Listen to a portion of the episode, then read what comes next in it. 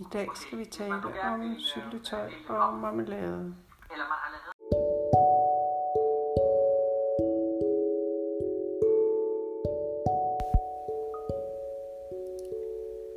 En af de største forskelle på syltetøj og marmelade er kravene til indhold i frugt. Ifølge marmeladebekendtgørelsen skal syltetøj generelt indeholde mindst 48% frugt, mens marmelade skal indeholde noget andet.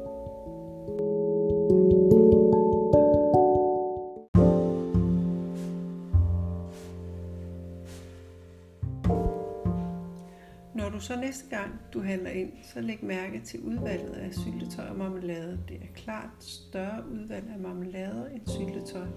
Hvorfor må det? Det kan du tænke over.